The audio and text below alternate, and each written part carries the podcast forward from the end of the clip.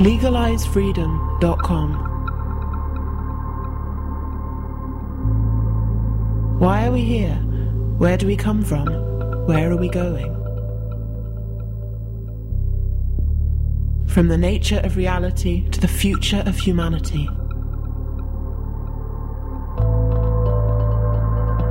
Beyond politics, poverty, and war.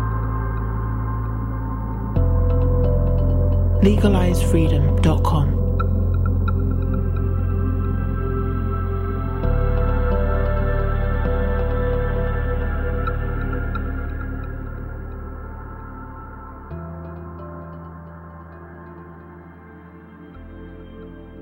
Greetings and welcome once again to legalizefreedom.com. My name's Greg Moffat and my guest today is Chris Cole from Drone Wars UK his website is dronewars.net.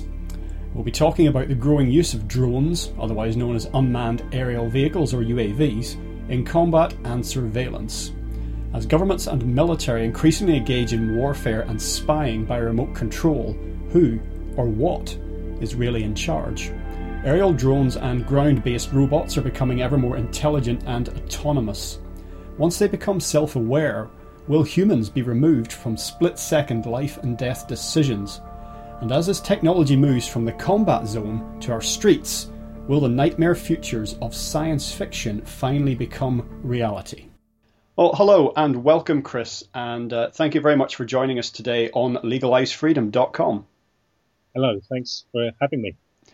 Now, we're here to discuss um, the issue of drones um, otherwise known as uh, unmanned aerial uh, vehicles, sometimes UAVs.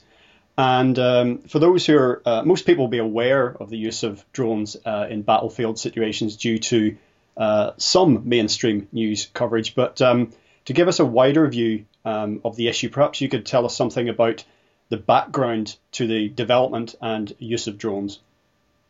Sure. Um, well, various people trace uh, the origins of drones back even a couple of hundred years really to um, balloons um, laden with explosives. But I think really uh, in modern history, I suppose it goes back to the First World War where British um, RAF pilots began to use radio controlled uh, aircraft um, but when the war ended, the First World War ended, that kind of quickly uh, stopped that line of development. It was taken up by the US initially and then later Israel. And really, since the 70s, early 80s, there's been a, a, a growing uh, development of, I should say, unmanned aerial vehicles or drones. Um, I think over the last five or six years, really, we've seen this massive increase I think a particular development was around just before and just after 9/11, when the first um, uh, missile was launched from an unmanned aerial vehicle. Um, initially, a test uh, took place in the United States, and then it was used for the first time in Afghanistan. Um, so, a crucial element of all this has been the, the development of uh, military hardened satellites around the globe, which has enabled the drones to be controlled from distances of thousands of miles away.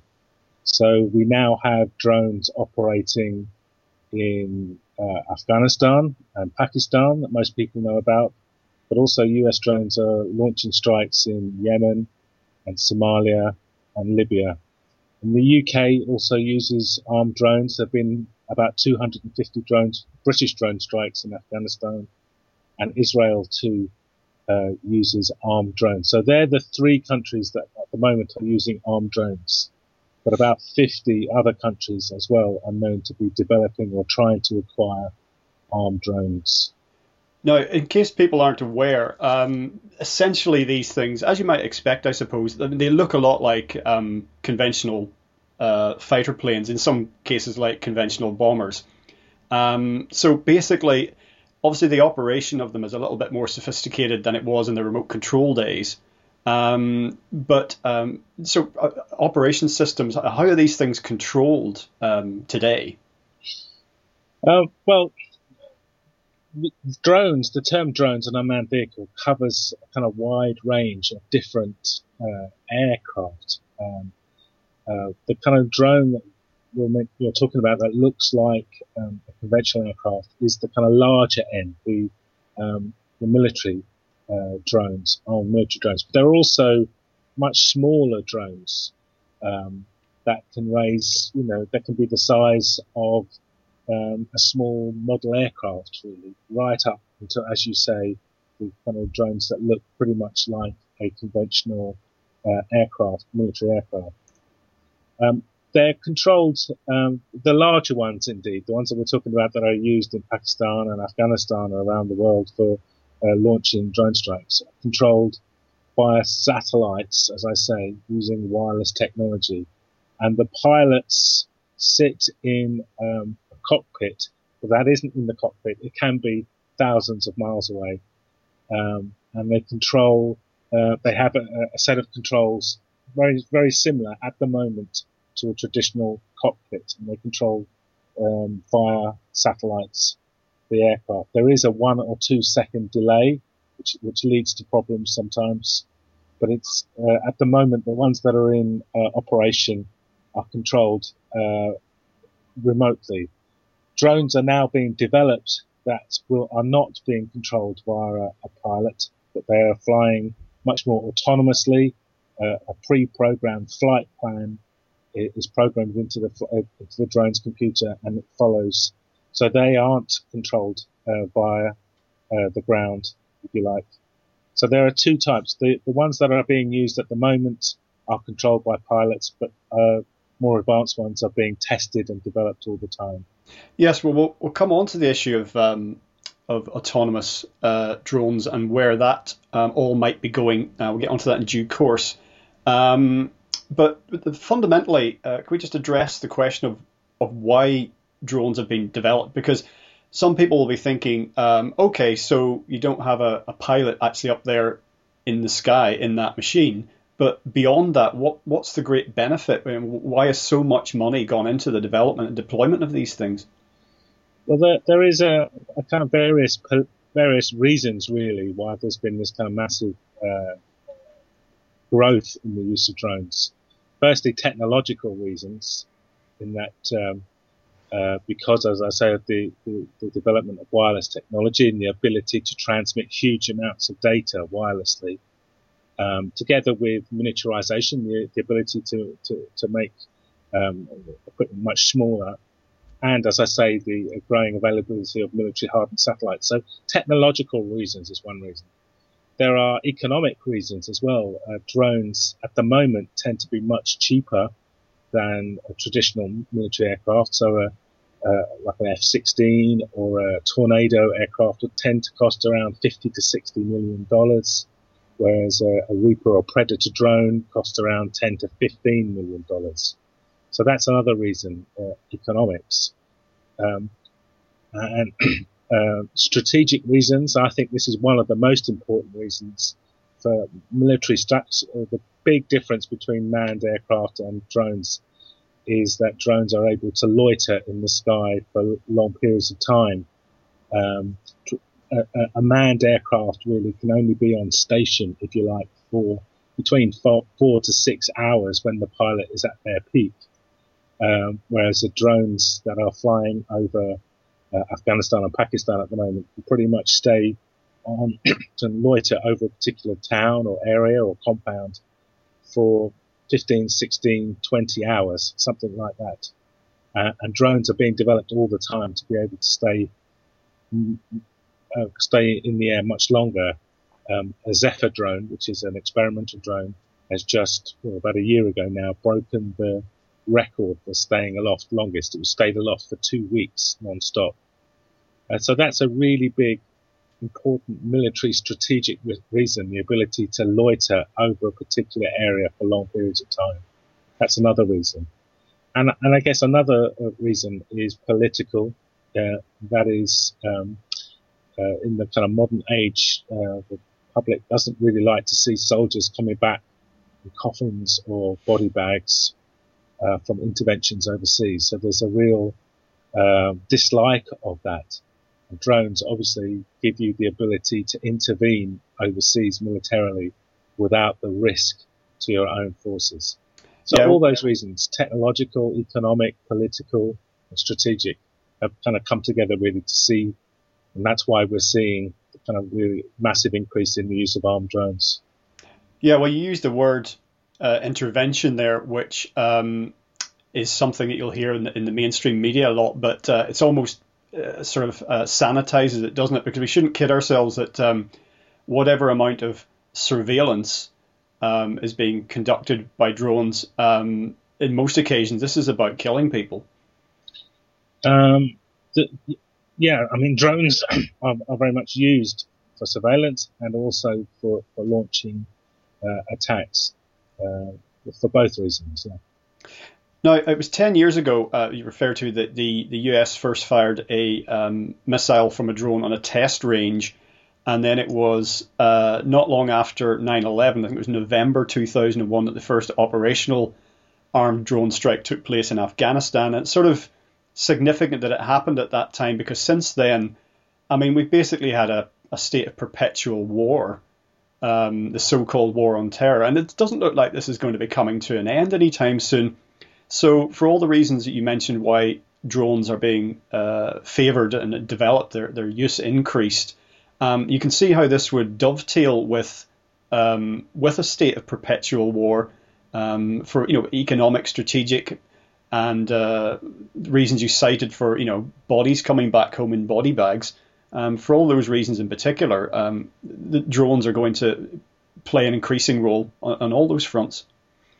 Indeed, and I, and I think it's not just that, that um, this kind of ongoing war uh, is um, uh, ongoing in time, but it's also you know the whole world has been turned into a battlefield. Now. There is nowhere that isn't uh, safe, if you like. Uh, the US believes that it has the authority now to launch attacks whenever and wherever it likes. Uh, so, uh, as I think the American uh, Civil Liberties Union uh, said recently, the whole world is now a battlefield. That's extremely worrying, of course. Yes, well, um, we talk about the US, of course, and they, they tend to lead the way still, even with all their uh, I mean, overstretch of the military and their economic problems at home. Still, by far, the biggest military in the world, uh, likely to remain so. Uh, but it's not just the US, they may have led the way um, on the drone front. But uh, here in the UK as well, our own government um, has got its fingers in that particular pie. So, what's the state of play regarding the British military and, and the use of drones?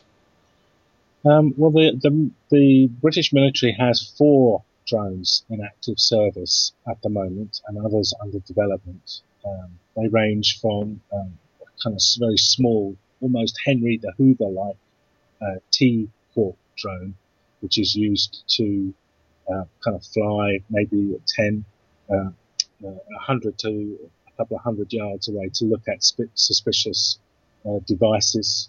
So it's a very small drone. And then they have the, um, the Hawk drone, which is uh, almost like a model aircraft that can be kind of thrown up in the air and flies and for a kilometre or two to kind of look just over the horizon or over the hill really to beam back information to ground troops. Then there is the Hermes um, uh, 450, which is uh, a drone that's used for targeting of artillery strikes, and that's in service in Afghanistan. And that's we rent that drone uh, on a per hour basis from an Israeli uh, company called Elbit Systems. And that's kind of been a little bit embarrassing, if you like, for the uh, military not having that capability themselves. So they very much rushed through the development of a new drone called the Watchkeeper drone, which is, um, I was going to say a virtual clone, but it is a clone of the Hermes drone. And that's been um, uh, produced in, in Leicester uh, a, a factory uh, uh, owned by Thales, and that will be coming into service any day now. It, it, should have already been in service, but it has been delayed. But the, at the moment, the Hermes drone is being used by the army to target uh, artillery strikes, uh, but it will soon be the Watchkeeper drone. And then we have the Reaper drone, which is the armed drone uh, that we bought from the United States from General Atomics. We have five of those in operation. It may be six by now. Um, I'm hearing another drone has been put into service. Um, the David Cameron agreed to double the number of drones from uh, armed drones from five to ten December 2010. So slowly, these more of these drones are being um, integrated into British service in the United States. Currently, the RAF operates the drones. The drones themselves are obviously in the theatre in Afghanistan, but they're operated uh, by a remote control from Creech Air Force Base in Nevada. But uh, later this year, uh, we were expecting it to be the summer, but uh, again, I'm hearing it maybe a bit later now. Uh, the drones, RAF pilots will start operating the drones from here in the UK. And we know uh, from Freedom of Information requests that there have been more than 250 British drone strikes in Afghanistan, but we know very little detail about those strikes. Um, there is much more information about the so-called secretive CIA strikes in Pakistan and Yemen uh, than there is about the British drone strikes in Afghanistan. Now, you mentioned the CIA, and uh, this may raise a few eyebrows um, with listeners, but this isn't just a purely military thing by any means. I mean, there are drones being used for various purposes, uh, various private companies, but the fact that the CIA, the US Central Intelligence Agency, um, have got their own fleet uh, of drones um, is also uh, raises different concerns um, because they're being used. Some, some obviously overlap with military um, agendas, but um, perhaps say something about what you know the difference between, or perhaps similarities with what the CIA would be doing with drones. Yes, I mean um, uh, under international law, uh, the, the, military is supposed to conduct military operations. Uh, um, the Central Intelligence Agency is outside um, military control and, and, has no proper public accountability or legal you know, um, so it is um, unlawfully, many would say, and many lawyers have, have um, given that opinion, uh, for the CIA to operate drone strikes, particularly outside um, uh, what have been declared theatres of war, such as Af- Afghanistan. Um, but the, the Central Intelligence Agency, we know from um, leaks and also just recently uh, President Obama and the counter U.S. counterterrorism chief advisor John Brennan has uh, acknowledged finally after many years that the CIA is indeed conducting the strikes. Um, so there are many many concern, legal concerns about about that um, operating targeted killings, assassinations as we would call them, uh, outside uh, the laws of war. Um, yeah, these are the so-called extrajudicial killings that we sometimes hear about. Um, but absolutely. Quite often these these are happening when you know we, we, sometimes in the media you'll hear a report, for example, of a drone strike, and it's suspected insurgents and alleged terrorist leaders, and sometimes those words are slipped in, and we don't perhaps notice them. But quite often, uh, particularly in the case of the CIA, it's about taking out people that they believe have yes. done something or are doing something or may do something in future. I mean, in that case, it's getting to be like Minority Report or something. It is. I mean, it, it is worrying. Um, uh, Philip Alston, who was the special, uh, the UN special rapporteur on extrajudicial, he's been very much somebody who's been challenging the US and also the UK by uh, implicitly about these uh, extrajudicial killings. I mean, it wasn't it wasn't long before 9/11. It was a few months before 9/11 that the U.S. absolutely condemned Israel for undertaking targeted killings, and and uh, so here we are, um, uh, uh, uh ten years later, and they're doing it um, all the time.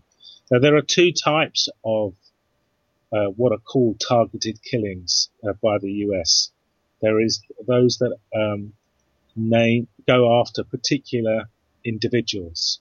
and I guess the most famous recent one has been that of Anwar al-Awlaki, who was a, a US, a joint US Yemeni citizen, um, who was killed, um, who was alleged, again alleged to be a senior member of Al Qaeda in the Arab Peninsula.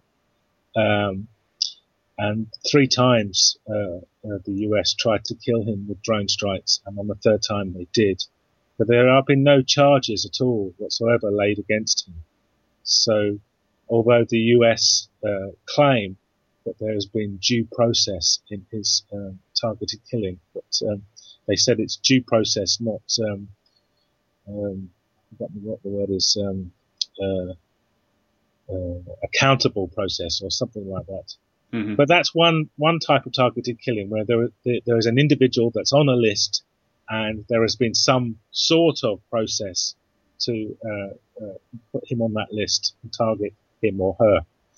But there is another type of list, as you say, they're so-called so-called signature strikes, where the person or the group of people have supposed to have the signature of Al Qaeda operatives or the hallmark of Al Qaeda operatives.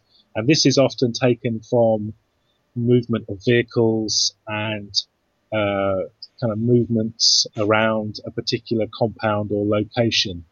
And, and so those people are then targeted for assassination because they have the, like the hallmark or the signature of, of Al Qaeda operatives. And as Philip Alston said, you know, once you start using this methodology, once you start deciding to uh, target people for killing, um, it will get wider and wider. And he has been proven correct in this that, um, you know, initially this, the, the, the, CIA and the US said they were taking out the senior leaders of Al Qaeda. And it's now gone down to a, a, situation where it's much more, we don't even know who these people are that are being targeted for assassination. Mm. Well, and we've had problems uh, documented in the past with um, fighter pilots, particularly in uh, Iraq and Afghanistan, um, you know, because we see some of the footage has been released or leaked um, of innocent people being um, uh, attacked from the air and killed uh, because they uh, were behaving suspiciously or they thought they had guns. It turns out they had, I don't know, shepherd's crooks or something.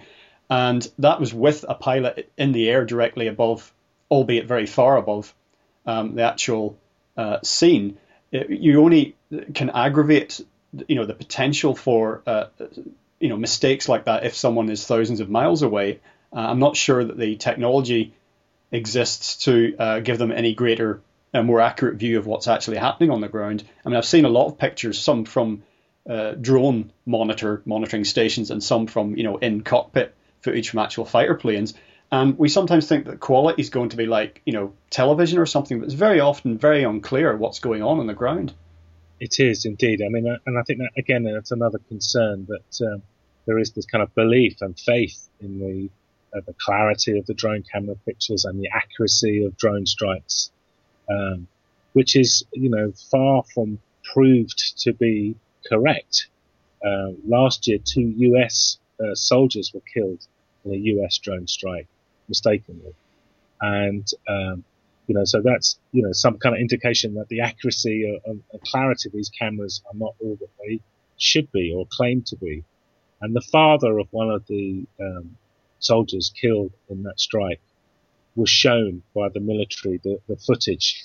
And he said in the report to the Los Angeles Times, he told the Los Angeles Times reporter that, um, you know, all you could see were blobs on a screen. That's the phrase he used.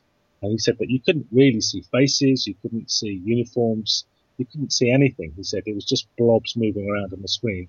So there is real concern that although um, there is lots of uh, claims that the, the footage is, is very clear and uh, the, the, weapons are incredibly accurate, um, that um, that it isn't so, and we need much more info- information about this to be re- released.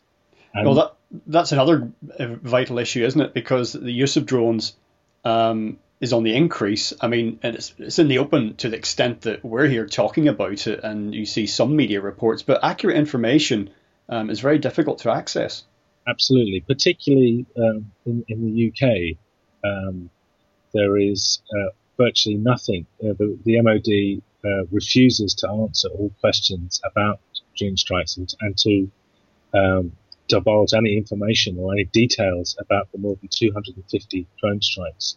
And their their argument is that any information uh, would put British soldiers, any information released about drone strikes would put British forces at risk. And you know we've argued that uh, you know with more than 250 drone strikes now, there must be some information about uh, drone strikes that can be released. Um, but they, they are simply stonewalling and, and refusing to release any information. And, and the, di- the danger is that far from saving lives, you know, you know, keeping all this secret, keeping all this behind closed doors, uh, will, will put more British lives at risk. Just this weekend, um, uh, another counterterrorism official uh, has resigned, and um, a US counter official has resigned and, and, says that the, you know the increased use of drone strikes is turning more and more people into terrorists, and the same thing could be happening in Afghanistan. And unless we really investigate this, and unless we have a proper debate and have, have you know using proper information, we can't know really what's happening about these drone strikes. So there is a real, it's re- very important that we pressurize uh, the MOD to release more information about these drone strikes.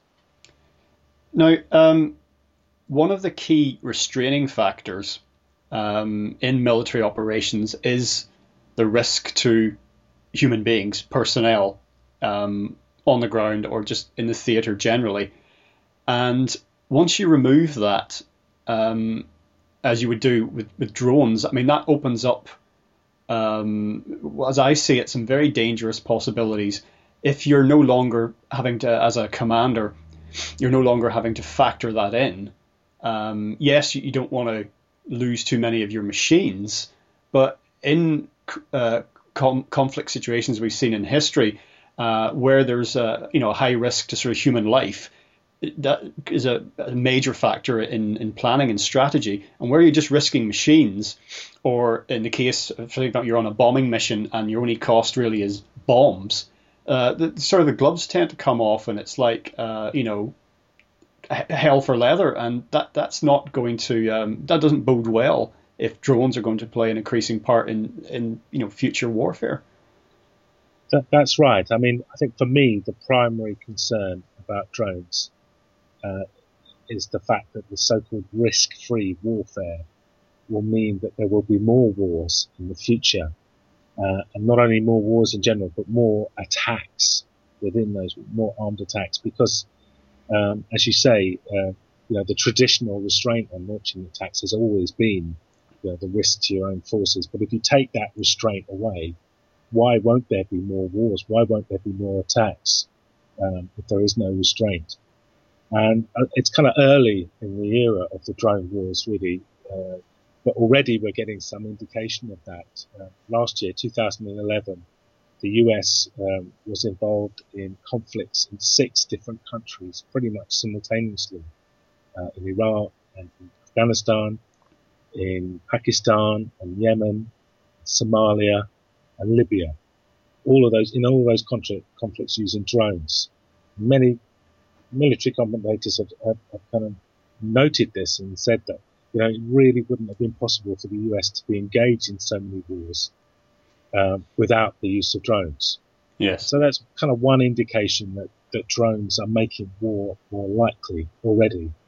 Um, kind of another aspect of that is that you know the kind of as you say the kind of psychological and and physical distance between the drone operator and the target could make it easier for that uh, operator to launch weapons. So they're seeing kind of pixels rather than people.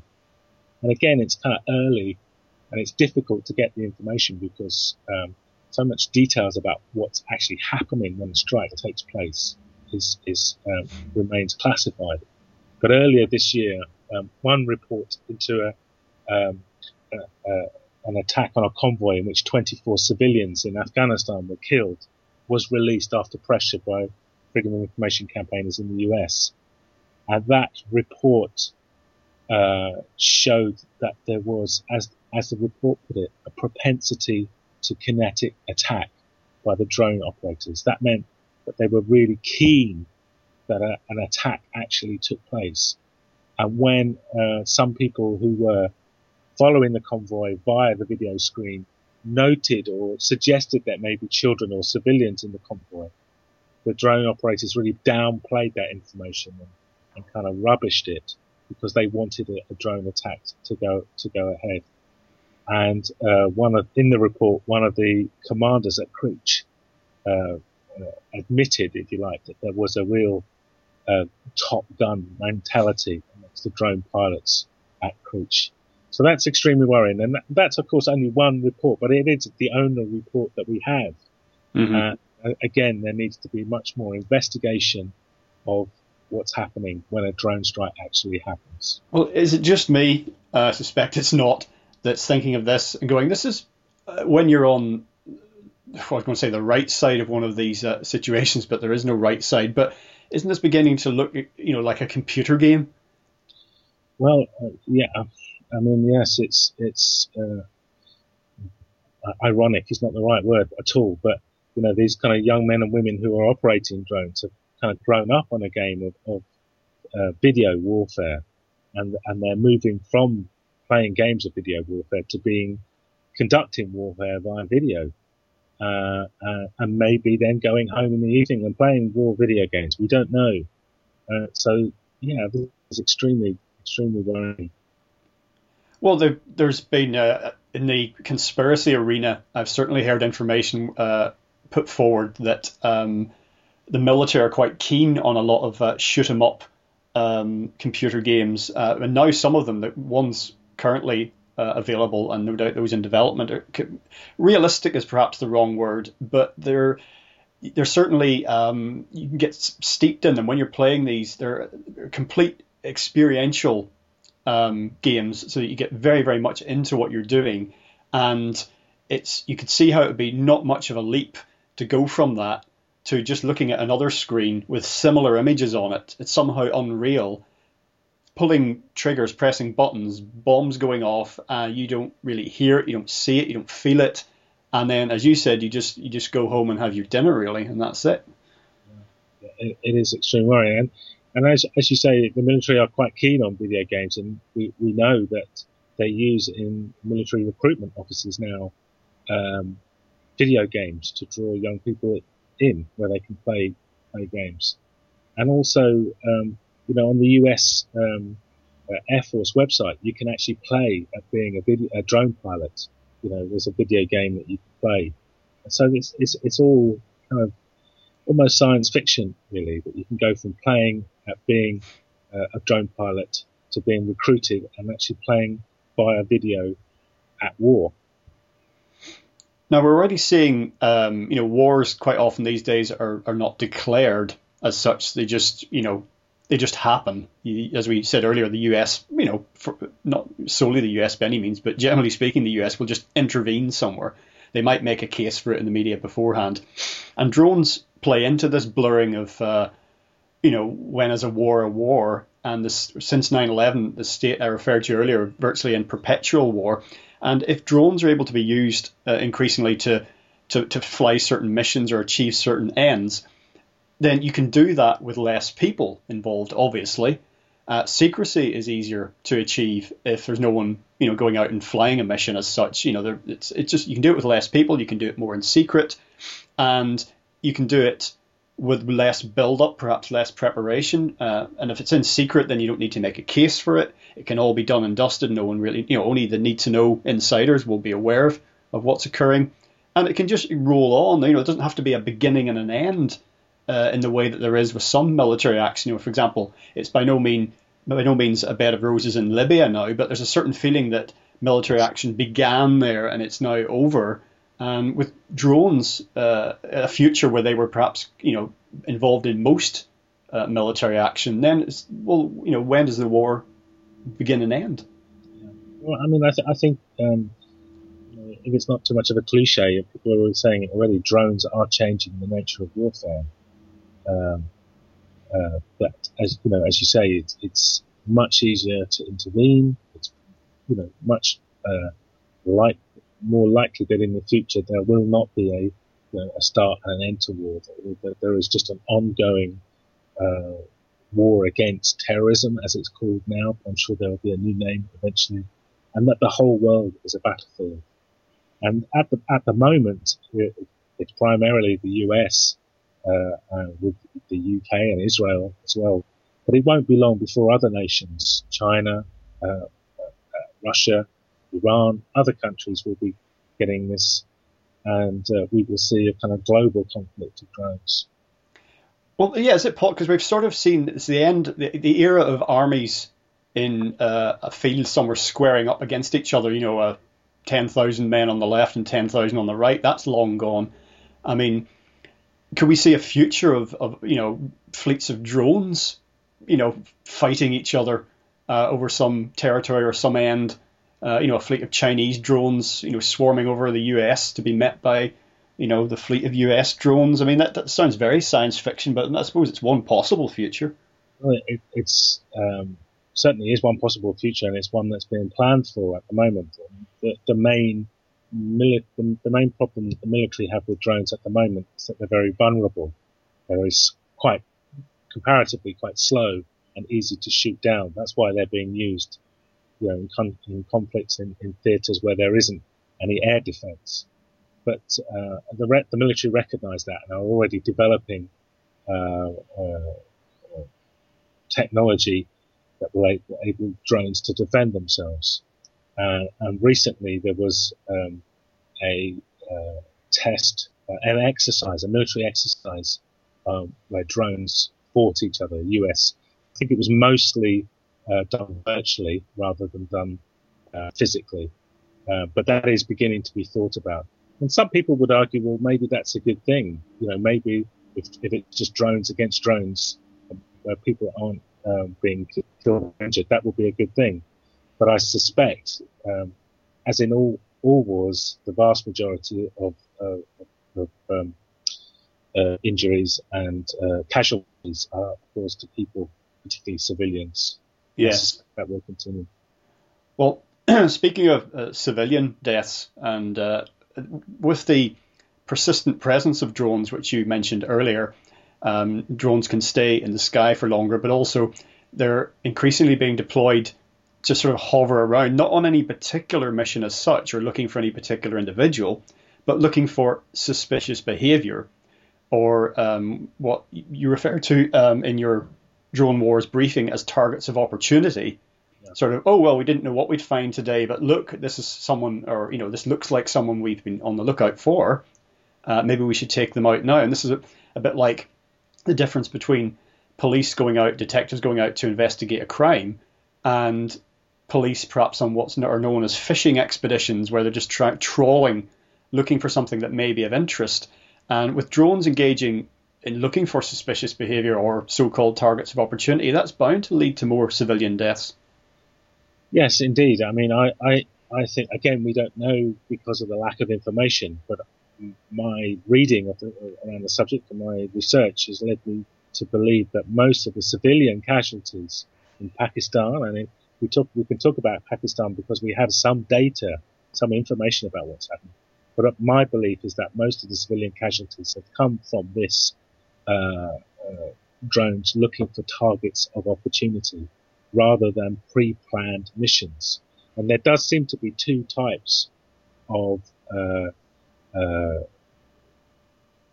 ways which will, well, just just to kind of clarify, there is there seems to be three ways in which drones are being used at the moment. Firstly, um, just as, as with manned uh, or piloted aircraft, if you're about to attack or your troops come under attack, you use drones in the same way as manned aircraft for cover, overhead cover. And then the second way is this persistent presence where you're looking for targets of opportunity. And then the third way is the you know, specific targeted assassinations. And I, as I say, I think it's the second way that drones are being used where they're kind of loitering over a particular region or area or even kind of village or compound looking for targets of opportunity um, where the civilian casualties appear to be coming from, from that type of behavior. but that is again, uh, you know, my surmise from the little information that we have. And again, we need much more information to be released to have you know, a clear idea of where the civilian casualties are coming from.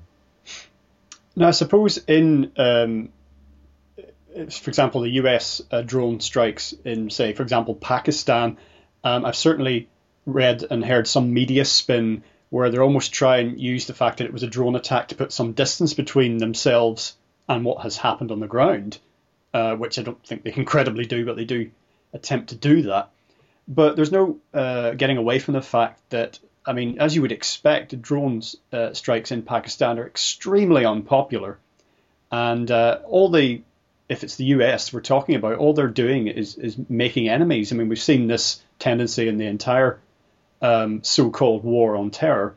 But uh, this is not really achieving an end. It might be a short-term end, uh, taking out a particular leader somewhere, but they're, they're really storing up uh, many more problems for the future. Yeah, absolutely. I mean, one of the things that Baitullah Mehsud, who was one of the uh, the senior leaders of uh, uh, the Taliban in Pakistan before he and his family were assassinated by a drone strike. One of the things that he said was that for every drone strike, he got three new um, people wanting to undertake suicide uh, bomb attacks. Um, so there, and there is this uh, kind of real uh, you can really see it that there is a kind of rise in hatred of the West every time there is a, a bomb, uh, a drone strike. And the, a number of the attempted assassination, uh, attempted terrorist attacks uh, in the US, um, that, they, they've said that they were trying to undertake um, terrorist attacks, uh, suicide missions because of the drone strikes in Pakistan.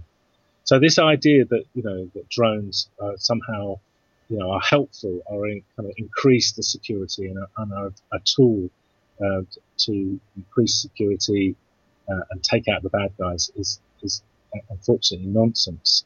Um, rather than increasing security, drone strikes decrease security. Now, the issue that we touched upon earlier um, is increasing sort of autonomy of drones and uh, the related issue of um, self awareness in some of these machines. And um, just reading from a recent article that you wrote uh, in the current issue of Nexus, and it's also material which people can find in your Drone Wars briefing if they're interested. Uh, drones now in development uh, can take off by themselves, fly their pre programmed mission, return and land, all without the intervention of a human pilot. Now, this is a step on, uh, even again, from what we've been talking about earlier with a, a remote controlled situation. Yeah, ab- absolutely. And, um, uh, and, and that's not uh, something that's going to happen soon in the near, near future. That's actually happening now. Um, that drones um, uh, can fly autonomously. There's a lot of argument about what constitutes autonomy when it comes, well, when it comes to anything really, but when it comes to drones in particular, because that's the the technology that's uh, you know most to the fore at the moment. But, and various people argue that there are different stages. Some say there are seven stages to full autonomy. Some say there are nine. Um, but at the moment, we're we're very much creeping towards uh, full autonomy. Uh, it's some way off yet, I think, but it's not that far off. And the, here in the UK, the British government has said quite categorically, we are not currently planning to develop autonomous weapons, or we are not at the moment uh, planning to have uh, a human out of the loop when it comes to launching weapons. Because there is it's one thing for a drone to uh, take off and fly and come back and land by itself. It's completely different for a drone to decide when and where to launch weapons. Um, the trouble is that we know that in lots of military research labs and British universities and American universities, uh, there is a real push to investigate this and research this. And the fear is that once the technology has been developed, once uh, uh, you know, that it's there, there is a real temptation. It's very difficult for political leaders not to put that into the field. So although the governments are saying, you know, there will always be a human in the loop when it comes to launching weapons, you know, in various military laboratories around the world, uh, you know, autonomy is being investigated at a very fast rate. Yeah, and this sort of, in general, in the uh, military arena, you know, this research is not done for academic uh, curiosity purposes. It if it starts out like that and it proves to be feasible technology, it, it gets developed to be used at some point. Absolutely. Just recently, um, the British Ministry of Defence put out a request to kind of mar- uh, to marry, sorry, um, face recognition technology with, uh, with drones. So, you know, you know, once this stuff is done kind of at an academic theory level, it soon gets picked up uh, and put together with other technology um, and will be used. Well, yeah, it makes me think of, um, you know, when I hear stories of, uh, you know, bi- biological agents being developed in labs that, um, oh, you know, this will kill you know, 95% of living organisms. Why are you developing it?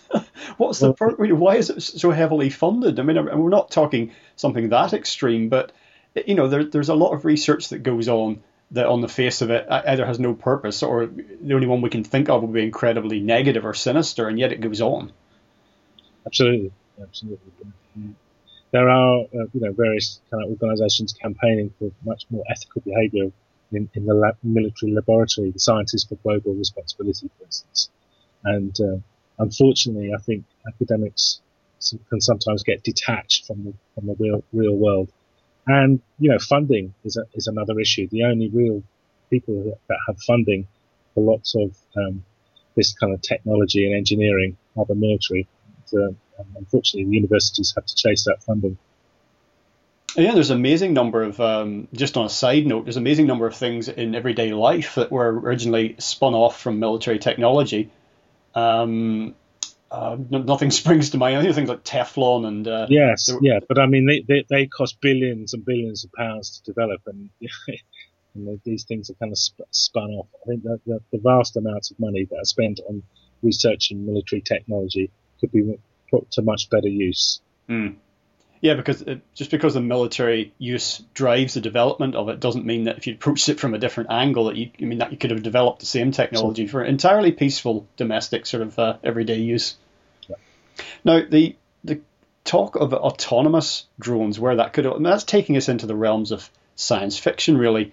Uh, and certainly, I remember growing up reading science fiction novels and uh, it's the stuff of dystopias was uh, you know sort of uh, well drones basically and robots uh, you know marauding around the place and uh, policing people and uh, you know decisions taken out of human hands. And I mean it really is the realms of science fiction becoming science fact which quite often happens. And we can think of films like Terminator and RoboCop and to some extent in the Matrix where it's um, the, the, dynamic uh, between you know humans has gone and it's a human machine interface which we have yet to develop one that uh, that, that really works very well.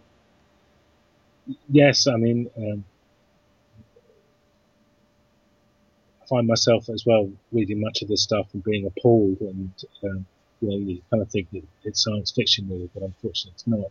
Just um, uh, in 2010, should I say last year, but 2010, uh, there was a report from the chief scientist of the U.S. Air Force that said that it won't be long before humans are the weakest part of the, the chain.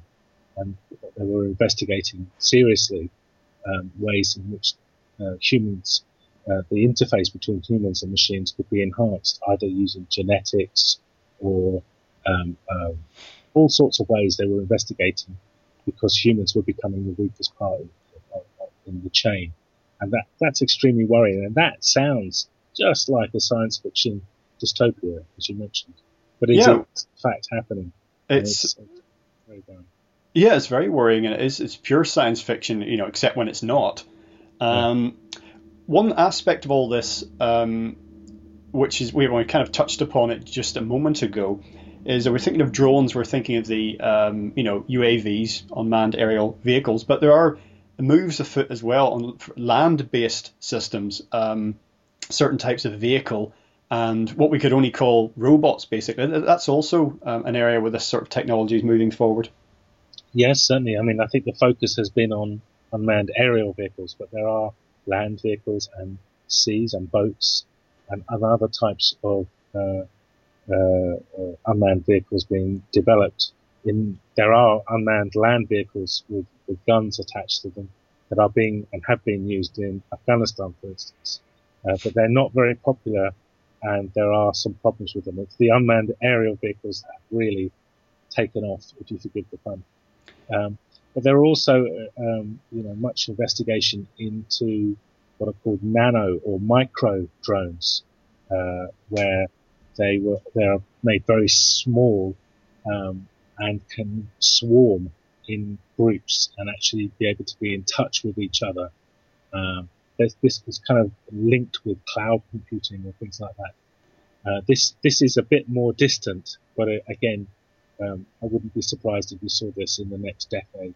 Well, yeah, there's two issues there. One, this is a fascinating area that um, uh, one of the presentations that um, that you did, you had some slides which showed um, tiny little um, uh, well drones, for want of a better word. Uh, they look like uh, insects, yeah. Uh, little tiny birds. I mean, this is a whole other. I mean, this is now people will be saying, "Oh, hold on a minute, this is science fiction," but this stuff's out there in development, and we're going to see more of it. And the the implication, a lot of the issues are the same as with uh, with you know aerial drones, but there's a whole range of other uh, implications there as well.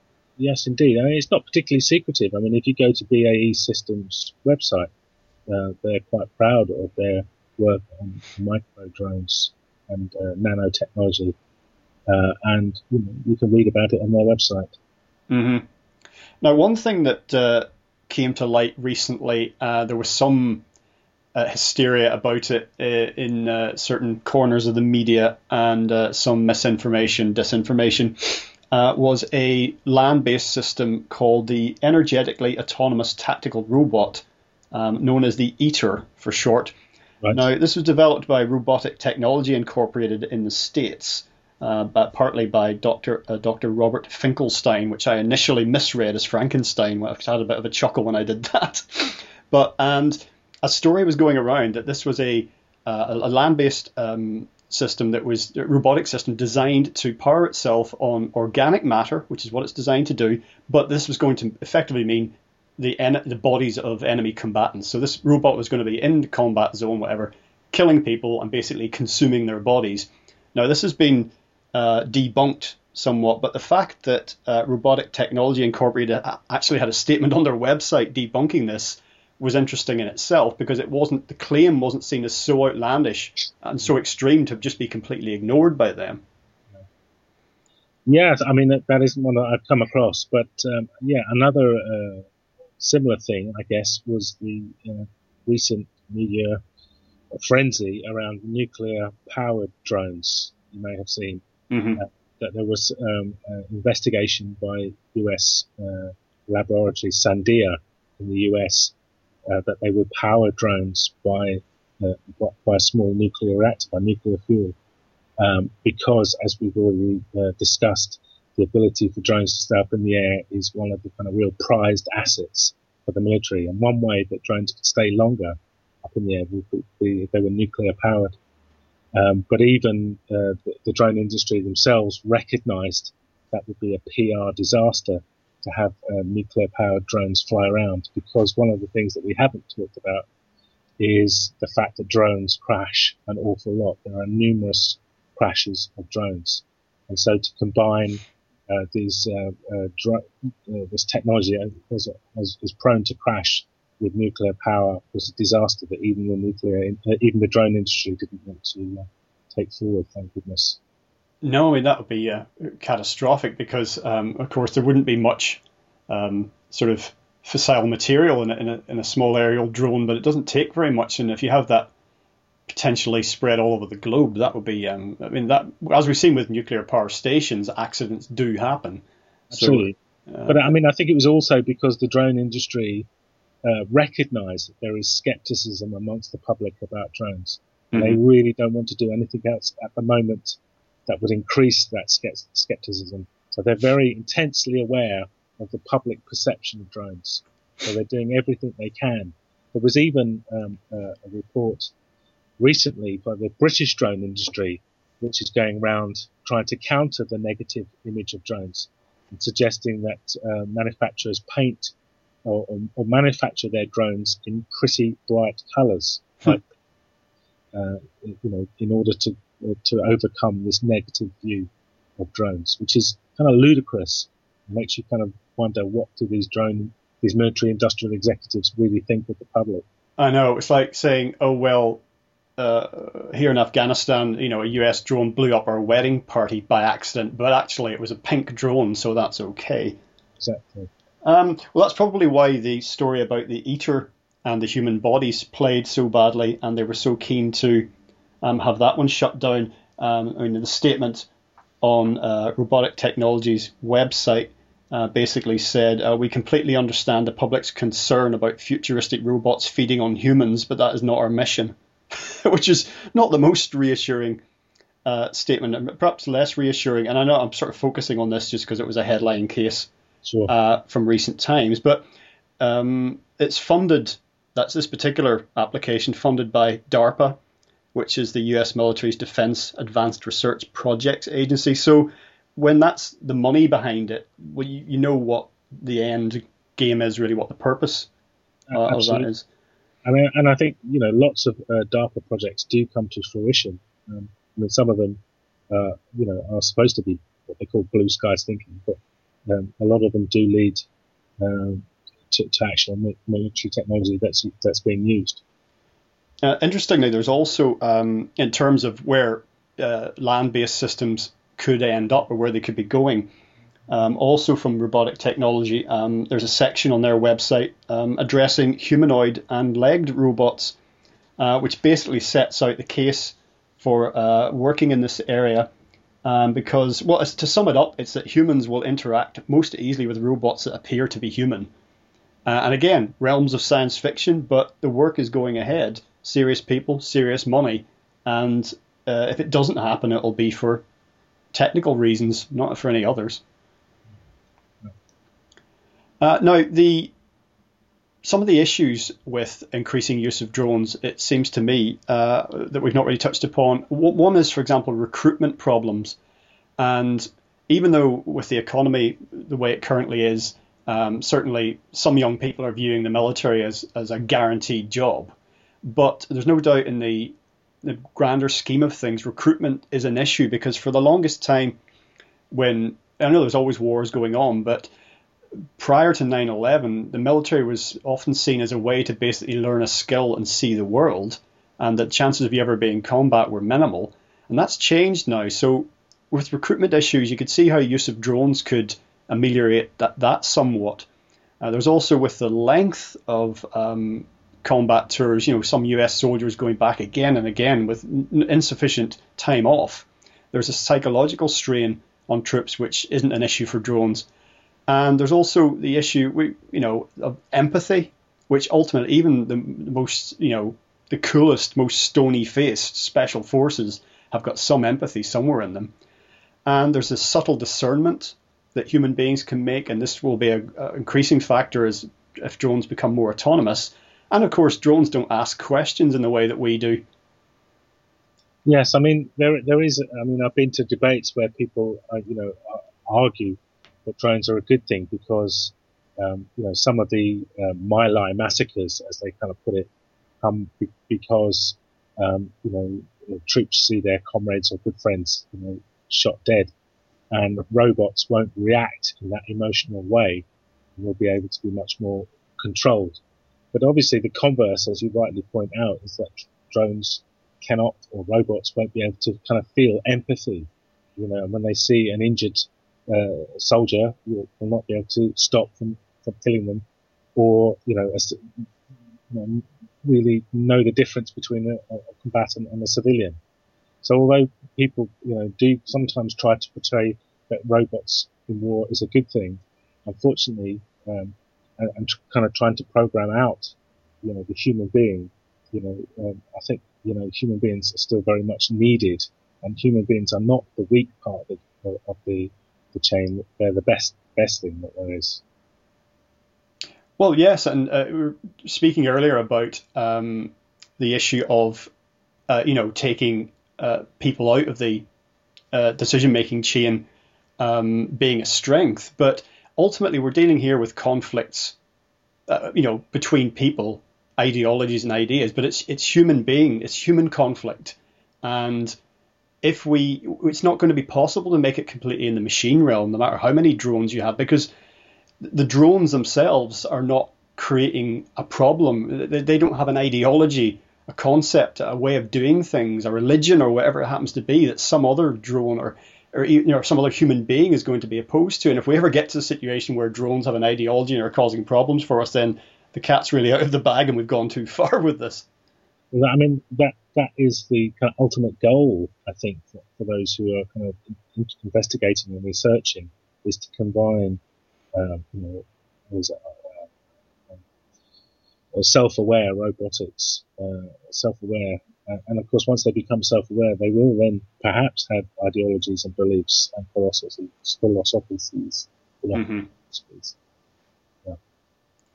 Well, um, as we sort of uh, the, the last area I want to get on to is actually uh, the overlap or the crossover into uh, the civilian arena, because this is not just a military phenomenon, and we've touched upon a few issues um, uh, that would affect you know the civilian population, reasons why we sh- should be concerned basically, and civilian drone use is on the increase. Uh, the typical application uh, these days is, is, fairly harmless, but they're, they're increasingly we'll see them being used as the the old eye in the sky, which is the staple of dystopian fiction, you know, from 1984 right through the whole panoply.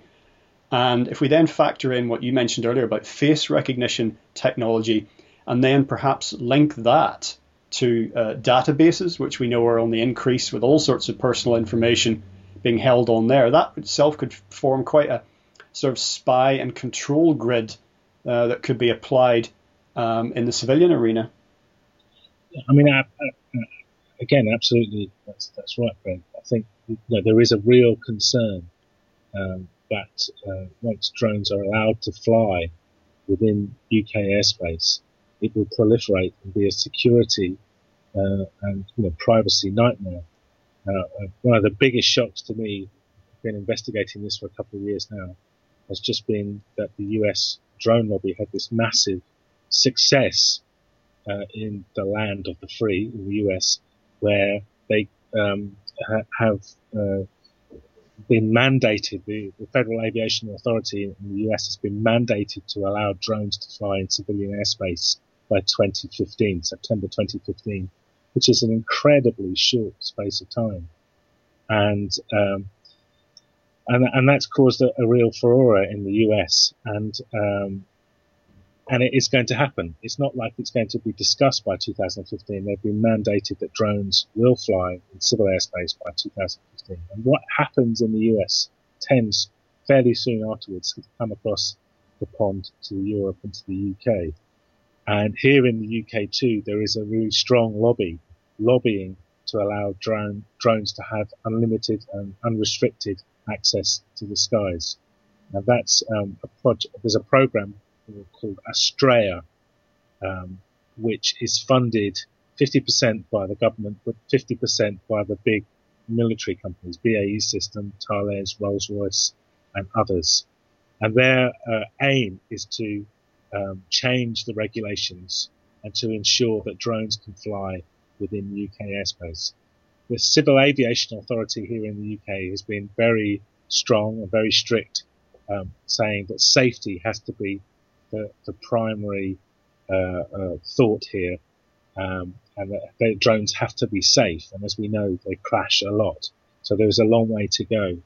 But already, I mean, just to be clear, drones are you are allowed to fly a drone in UK airspace if you get what's called a permission from the CAA. We've done some uh, investigation using Freedom of Information Acts, and there are about 50 to 60 companies flying drones already in the UK uh, airspace, but under strict conditions. Those drones aren't allowed to fly higher than 400 feet or more than half a mile from the operator, and they're not allowed to be operated over individuals or buildings. So there are fairly strict controls but they are flying at the moment.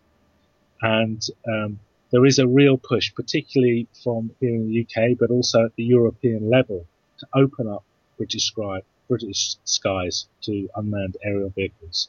And we have to strongly resist that, I think, for a number of reasons. Firstly, safety, but also privacy. One of the things that we've asked uh, the Civil Aviation Authority is about what these drones, these 50 to 60 companies are doing with their drones in the UK. And their response is, well, that's, that's not their remit. Their remit is safety to ensure the drones are flying safely. But it's not their remit to investigate what the people are doing with drones. And nobody, it appears, nobody has responsibility for ensuring privacy here in this country, except the Information Commissioner. And we suspect uh, that the Information Commissioner isn't going to be uh, wanted to operate in this area. But anyway, uh, there is a real concern uh, that drones will, uh, the dr- drone lobby will um, be able to open up British skies in the way that the US drone lobby has, and this must be resisted. Well, I think there was um, at least one police force in the UK. I think it was in Essex had trialled um, a drone, uh, presumably for know, surveillance uh, sure. Uh, purposes. I'm not sure that that was entirely successful. I haven't heard any, any more about that. There have been about three or four police forces. They're, they are among the 50 or 60 permissions that have been granted. But none of them, as you say, have been successful. The one, there was one in Merseyside, Merseyside Police Force uh, triumphed the fact that they'd um, had a, their first arrest by a drone. But then the Civil Aviation Authority really clamped down on them, saying they hadn't had a, a license at that time. And the, uh, the drone, the Merseyside drone, has subsequently crashed and ended up literally in the Mersey. And other, other police forces have also had similar problems. Um, that's not to say, uh, and some people will argue, well, you know, drone, there is a, a potential use for, for, for, unmanned vehicles, you know, um, you know, in terms of safety, in terms of fire and rescue, and things like that. And that's certainly possible. But the primary push, the primary, all the money behind the development of drones for civil use is currently in, in, in, in, in the military and security uh, sector and that's that's the worrying part. Yes, and I know that this is a wider point, but I can't help thinking that if we're in a situation where you know more drones are needed, not just to take the place of something, but to you know be an adjunct, an add-on to something else, then you know we ha- we have a problem. and you know, just sort of that's what I can't. It's like saying, "Oh, we've recruited many more police this year." I say, well, if we need more and more police going forward, we have a problem. And I think it's just the same with drones. And talking of drones being used in a police context, uh, that's not then a million miles, whether these trials have been unsuccessful or not, that's not a million miles away from the prospect of an armed civilian drone. Um, well, we know in the US that they've um, uh, have trialed uh, tasers on, on, on, drones. The, police in the US have tried tasers. So again, as you say, I, I don't think it's a, a, prospect that's imminent, but it's certainly not beyond the bounds of possibility that uh, police forces would want to arm drones. As, as, as I said, they've already tried tasers. So we one may we may not see it in our. Well, actually, I was going to say we may not see it in our lifetimes, but I wouldn't be surprised if we did. You know, down the down the shopping mall, being confronted by RoboCop saying, "Papers, please. Here are my papers. Those are not your papers. No, they are my papers." Computer says, "No." Bang, you're dead. Sounds a That's bit facetious, but you know, it's it wouldn't surprise me. Now, the issue of, oddly enough, uh, has come up the the issue of uh, disrupting drones. You say that they crash a lot, and that uh, we were talking earlier about using drones against, uh, you know, insurgents or small uh, so-called terrorist groups that maybe don't, you know, don't have access to sort of technology and, and funding that the, the mainstream military would um, there's still an issue of like, is the does the technology exist? And if it doesn't, it would certainly you presume it would be developed to basically fight back against drones uh, using more than just conventional weaponry. I don't know if, if you know anything about that area. Well, I mean, it, it isn't. Uh, I mean, it's, it's, entirely logical, isn't it? Well, and it's, it's kind of part of history that every time a, a, new weapon is developed, it's not long before something is developed to counter it.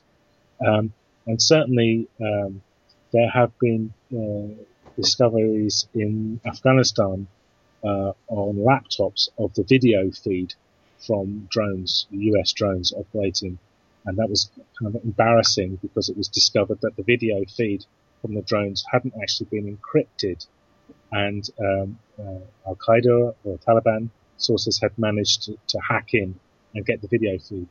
It would be very difficult, I would imagine, to hack and take over control of a drone because they're operated by, uh, you know, hardened satellites. But you know, who, who's to say that it won't happen? I mean, hackers seem to be able to get into anywhere and everywhere these days. And of course, Iran claims that they uh, hacked in and grounded the RQ-170 drone, Sentinel drone that crashed in, uh, well, I suspect crashed in, in Iran uh, just before Christmas. But they claim that they brought it down by spoofing its GPS uh, receiver. But we don't know that for sure. Uh, so yes, uh, it, it won't be long before there is a kind of battle over control of drones. Well, perhaps one indicator uh, might be that DARPA, them again, uh, they're currently developing, ironically, something called HELLADS, which you may have heard of. It's the High Energy Liquid Laser Area Defense System. They do like their fancy acronyms. This is basically a laser system which, unlike uh, current military lasers, which uh, are huge, size of a plane, this thing will fit on the back of a small truck and you'll be able to use it to bring down drones. Developed by yeah. DARPA. Yeah, and then, and then we will, of course, get into the kind of area of drones protecting themselves. Um, and uh, yes, we go on into dystopia, as you said. Quite well. Perhaps that's um, point where we should uh, wrap it up for today, Chris. It's been absolutely fascinating with so many areas that we've got into and could get into. And as you say, uh, in general, in drone uh, development and deployment, still early days. So this is by no means a mature technology. Um, but perhaps in closing, you could um, tell listeners about uh, your website. Uh, say something about the Drone Wars briefing document, which you put together. That's obviously something that's updated. And uh, perhaps, I don't know if you've got any forthcoming talks or presentations that you want to mention. Sure, thanks. Uh, yeah, that was a really interesting and wide ranging discussion. Thanks for that. Yes, uh, uh, the, the, website that Greg mentioned is uh, www.dronewars.net, which is a kind of regularly updated blog with information about the use of uh, drones and UAVs from a UK perspective, but also covering um, other countries as well. And uh, as again, as Greg said, there are a couple of briefings that we've written that are on there, and there are also links to other uh, sources of information from those who are challenging drones and also from the military about what they're up to in drones. And again, yeah, as uh, Greg said, I kind of uh, travel around the country speaking about this. So yeah, have a look at the website and you'll see some of the dates. And if you're interested in inviting me to speak to a local group, you can also contact me through the website. Chris Cole, uh, Drone Wars UK, thank you very much for joining us today on legalizefreedom.com. Thanks, Greg. Thanks a lot. Well, that's it for this time. Thank you so much for listening. If you'd like to find out more about the issues discussed today, dronewars.net is the perfect place to start. Until next time, I'm Greg Moffat, and you've been listening to legalizefreedom.com.